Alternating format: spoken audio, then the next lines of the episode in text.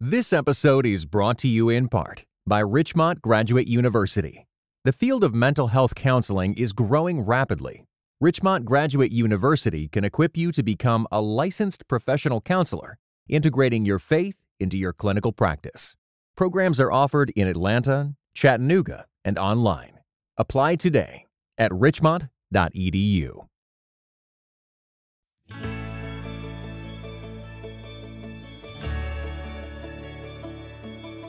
What's going on, everyone? You are listening to Lit Pulpit. Uh, it is a joy to get this podcast going. My name is Claude Atcho, and I'm a pastor and author. And I'm here with my friend, fellow pastor and author, Austin Carty. How are you, Austin? I'm great, Claude. How you doing today? Man, doing well. Uh, you know, we've talked about it's that part of January where uh, winter is, you know, winter's upon us. So there's a little bit of that winter blues, but, you know, we're both here. We're, we're still here. We're grateful and grateful to be together with you and the community of people that are listening as we jump into James Baldwin's debut novel, Go Tell It on the Mountain. Um, this is a, a classic. This is one of the best novels of the 20th century uh, and a really interesting and important text to think about from the perspective of reading literature for our formation and growth and uh, discipleship as Christians. So this this is a real key text, and I'm I'm really excited to jump into it with you and with all those who are listening. I'm equally excited, and having a conversation about a good book like this is the kind of thing that can hopefully jar us out of those January blues and uh, get us feeling a little bit more enlivened and uh, excited about tackling a new year. That's right. So we can let y'all know a little bit of how this is going to work. If you listen to our uh, trailer episode, you got a feel for why this book, a little bit of a feel for us. We'll rehash that, um, you know, briefly. But we have an opportunity for y'all that are listening to sort of read along with us. And certainly you can listen to the podcast and get a ton out of it, I think, just straight up. But if you really want to delve in, uh, really kind of be connected with us and be on this journey alongside of us and others, check in the show notes and join our Facebook group. You can post questions. We'll be interacting there more and more as we kind of get uh, further into the book. But you can read along with us and we can take this journey into this really important work by Baldwin together. So I want to plug that at the top for folks to know. And uh, let's let's start the let's start here, Austin. Let's start with kind of why this book matters briefly, and then we can sort of put this novel through uh, my little um, test that I like to give to novels, and I think it's a test that you like to give as well. But maybe first, um, can you share a little bit on why this why this is a significant novel and why it's worth us looking at this text? Well, as we were talking about earlier, not only is it, in our opinions, one of the best novels of the 20th century, it's been ranked as, I think you had cited, the 39th best novel of the 20th century. Um, and it's an important novel because uh, it captures so much uh, important. Um, uh, it, it, it, captures so importantly uh, things about systemic racism, things about uh, the psychological effects of, of religion on human persons. Uh, there's so much about um, interpersonal dynamics that we can learn from it. And speaking particularly as pastors who are thinking carefully through how literature can be used in service of the church, this book set within the church and narrating the experience of a son of the church as he comes up in and experiences um, life as uh, a Christian who is at church constantly, this gives us a really great opportunity uh, to look at how fiction, set within the context of the church, can help us as individual Christians uh, better grapple with and understand our own faith and what it means to be uh, people of the church. That's really helpful because this is really a church book this this is a church novel. this is, uh, I, I, mean, it, it's it's it's so embedded. The language is so uh, rich in biblical allusion. Uh, this is a sort of story that somebody could only tell about a church experience from deep within it. You could only write this if you have uh, sat in the pew for uh, a long time. And that's what Baldwin has done. Uh, for some background, this uh, novel as as Austin, as you mentioned, is you know widely acclaimed. Time Magazine had it in its top 100, you know, best English novels of uh, 20th century, uh, modern library as well. And this is um, you know semi autobiographical for for Baldwin, who grew up in the Pentecostal uh, Holiness Storefront Church in New York City, and uh, kind of tells his story. And um, you know took about 10 years working on this novel, and uh, and got it out into the world, and it's had a, a tremendous impact in it. And it's a it's a really um, I think important book, timely book for us to think about as we think about church and formation as Christians even now. And you mentioned uh, Austin that that lens of sort of the psychological impact of uh, of religion. Um, I think that's the angle that we'll go at first as we kind of just lay some groundwork for thinking about this book as folks are listening and beginning to read along.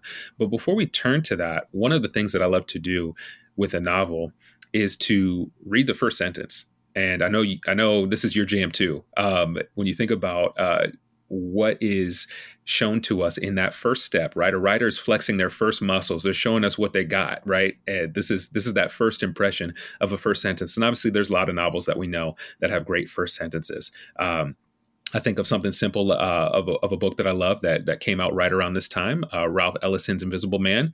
His first sentence is "I am an invisible man." Um, simple, but uh, it, it, it's to the point. Um, Austin, can, are there first sentence uh, first sentence of novels that that stick out to you? I got a couple others, but I, am cheating because I've got my little list pulled up.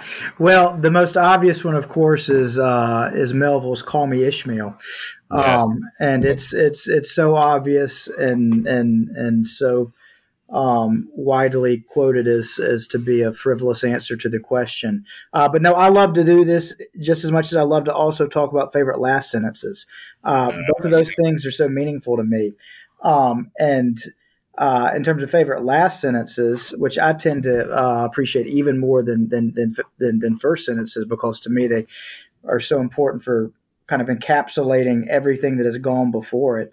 Uh, and for me, it's it's a it's a toss up between uh, Fitzgerald's Gatsby and uh, George Eliot's Middlemarch, and I think I have to side with Middlemarch, uh, where uh, she says her effect on others was incalculably diffusive, and that things are not so ill with you and me as they might otherwise have been, is in part owing to uh, those who lived simple lives, hidden lives and rest unvisited uh, in hidden tombs. Uh, I, I paraphrase there at the very end, but it's it's, it's a beautiful novel about uh, just the power of, of simple lives to make big effects in the world. But yeah, like you, I, I love uh, first sentences, last sentences, uh, and and this one here and go tell it on the mountain um, really lets us know that we're in the hands of a deft writer, and it portends so much for what we're going to get in the rest of the book. Look at you bringing us your favorite first sentence, lengthy, just fresh off the top of the dome like that. That's, well, I, stopped, I, I, didn't. I, I, didn't. I didn't nail. I, didn't, I didn't. I didn't stick the landing. So uh, those who are listening, who know the novel, my, yeah, my, my apologies for all the uh, Eliot fans out there and the Middlemarch fans who, who knew that one and realized where I stumbled. But it was it was close enough. Well, Baldwin's novel is really interesting. So as as as we're thinking about this, there's a lot of framing that's happening in the novel from its structure, um, and not just the first sentence. So even before we get to the first sentence, we get part one, uh, the seventh day, and the Spirit and the bride say, "Come," and let him that heareth say, "Come," and let him that is athirst come, and whosoever will, let him take the water of life freely. Um, this is really uh, this is this is setting the table, right? That we know we're entering we're entering church, right? we're we're being drawn into the scriptures, and this invitational piece, right? Come, come, water of life, come freely, right? That that's a rich image in Scripture, um, all over. We can think of you know Jesus in John four. We, we can think all over the place, and and it does begin to raise the question of um, is there really is there life? Is there really water offered? Um, in what we're about to see unfold in this story. Um, and, it, and, it, raises questions about um, the environments that the characters are going to be in. Are, is, is there truly water and life there? Uh, or are they uh, places of desert, judgment, and chaff, um, if we want to take some of the language from Psalm 1? And so we're already getting this framing. And then we get into the first sentence. Austin, do you want to do the uh, privileges of reading this first sentence for us?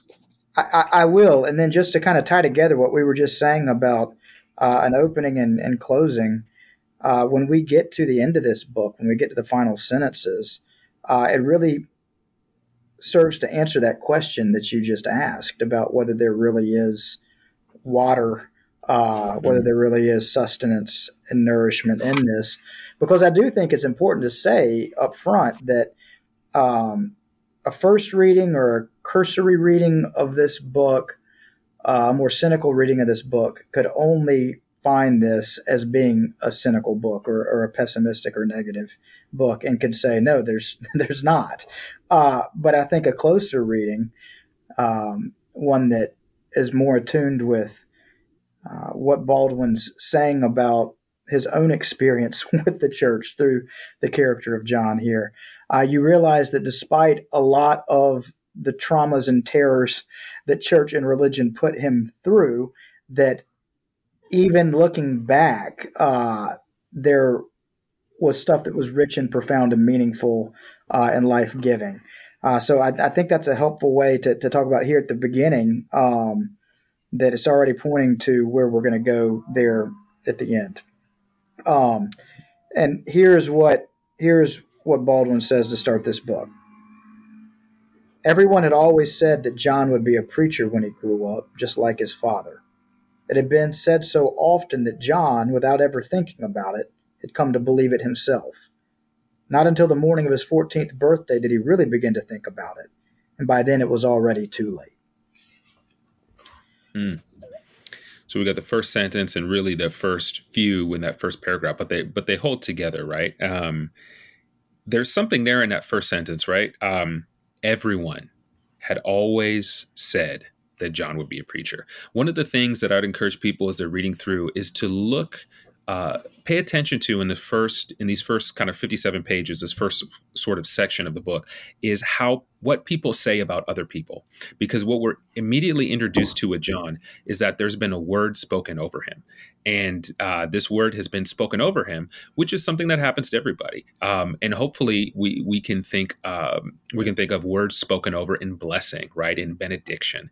Uh, but john who has a life that as we see in the first uh, in the second paragraph rather he has a life that's rooted in the church and yet the things spoken over him uh, do not do not uh, direct toward life but seem to direct toward toward death.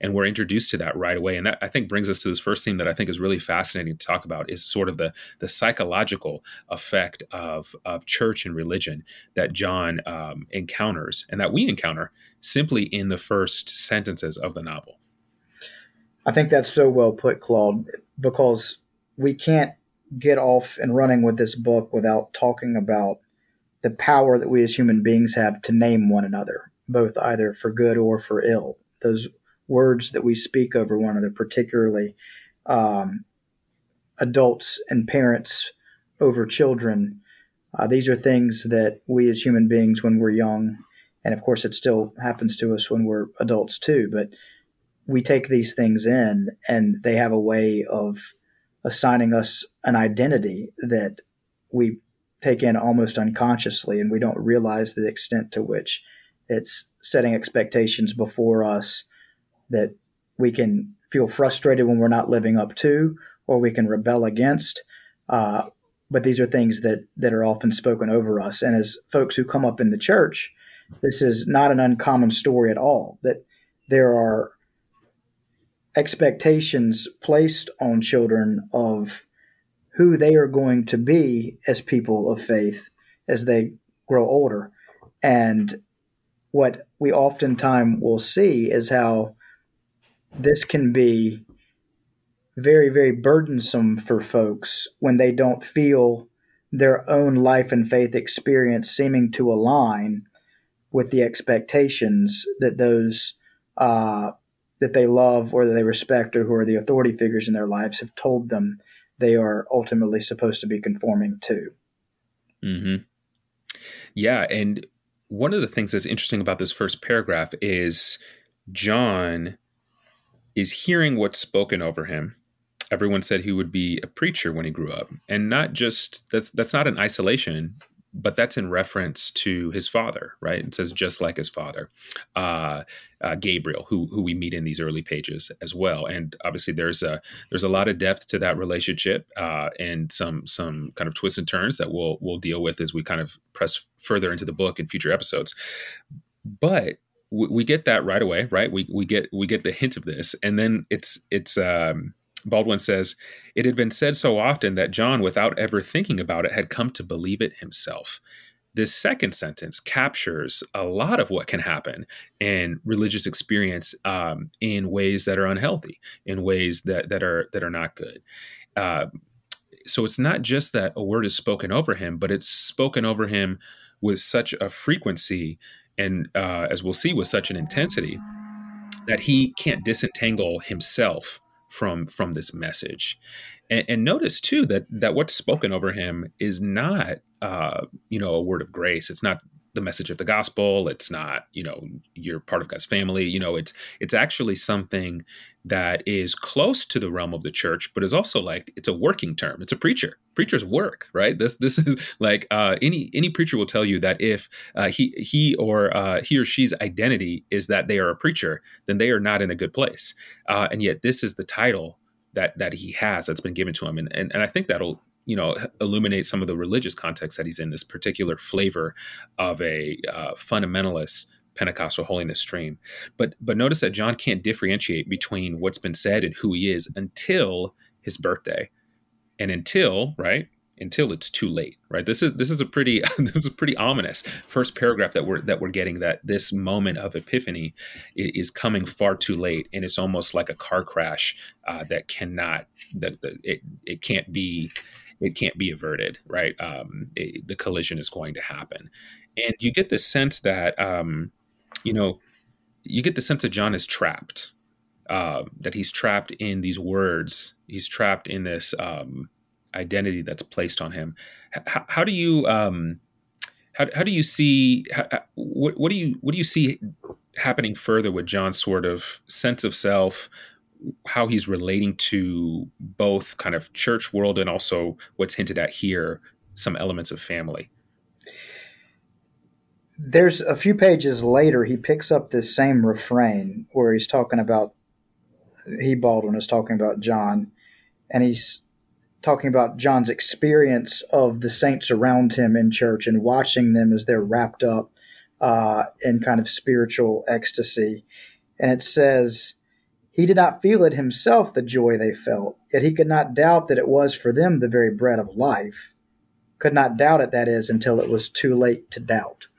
Mm. So here again, we have that same language of being caught between something that he doesn't yet feel himself, but has been placed upon him as almost a yoke that he intends uh, uh, to ultimately cast off.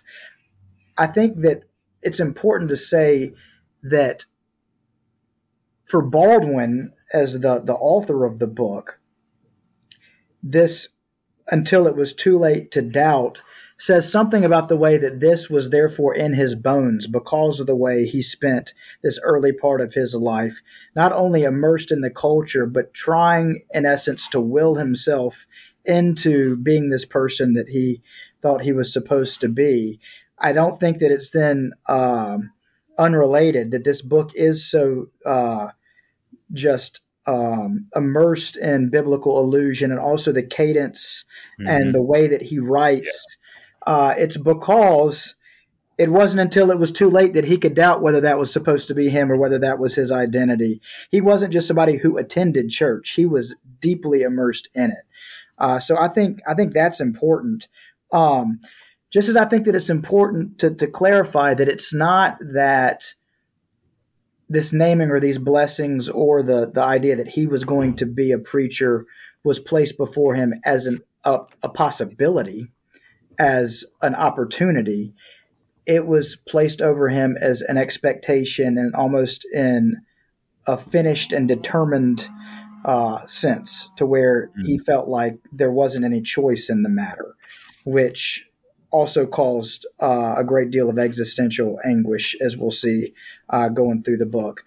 But here it, it necessarily creates uh, a sense of distance between and tension between father and son because mm. we hmm. already see that there is a hope that the father has for the son a a feeling that the son has of not wanting not wanting to follow in the footsteps of the father we will quickly come to realize that it's not just that he doesn't want to disappoint his father, it's that he hates his father. There is a deep resentment. And he even talks about the one reason that he will not come to faith, walk the aisle, profess yeah. a belief in Christ is because he wants to cherish his hatred of his father. Yeah. And that to come to Christ, he has to go through his father, it says. Yeah. And he he resists that. And so this gets us into further this dynamic between John and Gabriel uh, that's that's so much more than the spiritual expectations that John has on him, but it's certainly not less than that. Yeah. Yeah. And and it's interesting as well when we think about the context for for John and for the characters and for this novel, right? So we're in um you know we're in the 30s right? We're in we're in 20s and 30s um, uh, america. We're in a really um, a particularly um, intense um, racialized dynamic. And so what that leads what that leads us to discover is that this role of preacher uh, to declare that over somebody is is to to declare an, an uplifting right? To declare a place of uh, of autonomy of significance in the community contrary to um, what the other forces of society would would put a a, a young black uh, child teenager into. And so the the gap again between some intention and impact uh, is really significant here um, and we'll, see that kind of worked out, uh, not just through John's story, but also through Gabriel's story, right? We'll, we'll see that in, in the chapters in the chapters to come. Um, you know, and, and I think maybe one of the ways we can kind of sum up some of what we've been discussing is psychologically, John is sort of um, uh, trapped uh, in the church, uh, entrapped in his family, between entrapped in a way, in in ways in which the thing that is sustenance and life for everyone else, the faith, for him, he can see that it's going to be suffocation, right? He can see that this is this thing that's supposed to be, um, you know, the bread of life is uh, is is maybe not going to sustain him, but is going to uh, trap him, choke him, um, you know, remove any sense of self that he that he struggled to to achieve to maintain. Um, and I think for that for that reason, uh, this this is obviously a really really compelling, and I think this maps on um, quite well to contemporary conversations on deconstruction, uh, all, all, sorts of different things that I think are just you know right there at the surface. We don't have to spell out for people to to begin to parse through. But I think the novel presents that sort of angle of church experience, and then at the same time is asking the question of us as readers to consider if this is um, an anomaly uh, is this a flaw in Christianity as it is in its essence, or is this is this actually showing us um, a critique of a corrupt form of the faith, while while also upholding the possibility that the faith itself um, can remedy uh, these ills that are presented uh, in John's life and in the church, um, and, the, and the context that Baldwin is writing from. So I think those are some of the bigger questions, right? That that readers have to wrestle with, and I think there is a way in which people read Baldwin uh, in his later writings, "Fire Next Time," um, "Notes of a Native Son," and based on his comments there, they reread this novel and they automatically, as you mentioned at the top, read it in a more cynical, in a cynical light, in a critical light, uh, in the sense that the criticism has no room for uh, a healthy faith. Um, but I, but I, you know, as you, as one could guess, you know, I, think we both see it a little different than that. But these are the questions that are there uh, right at the beginning. So I, I hope uh, folks, if if this is um, piquing some of your interest, you've listened this far into uh, into the conversation. I hope that you'll join us on uh, on our Facebook group Um, let us know if y'all got some uh, favorite first lines of novels.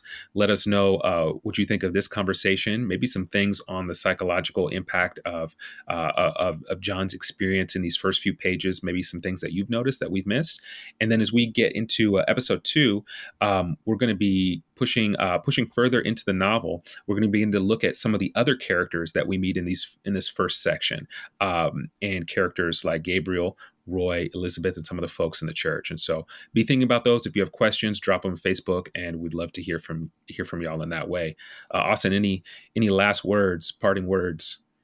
No, just other than this was a great first conversation. I can't wait to take up the second one, and I'm really excited to engage with all of those who are listening and following along. And uh, this is going to be great fun to do together. Absolutely. We'll appreciate everyone for listening, and we'll catch y'all uh, in a little bit.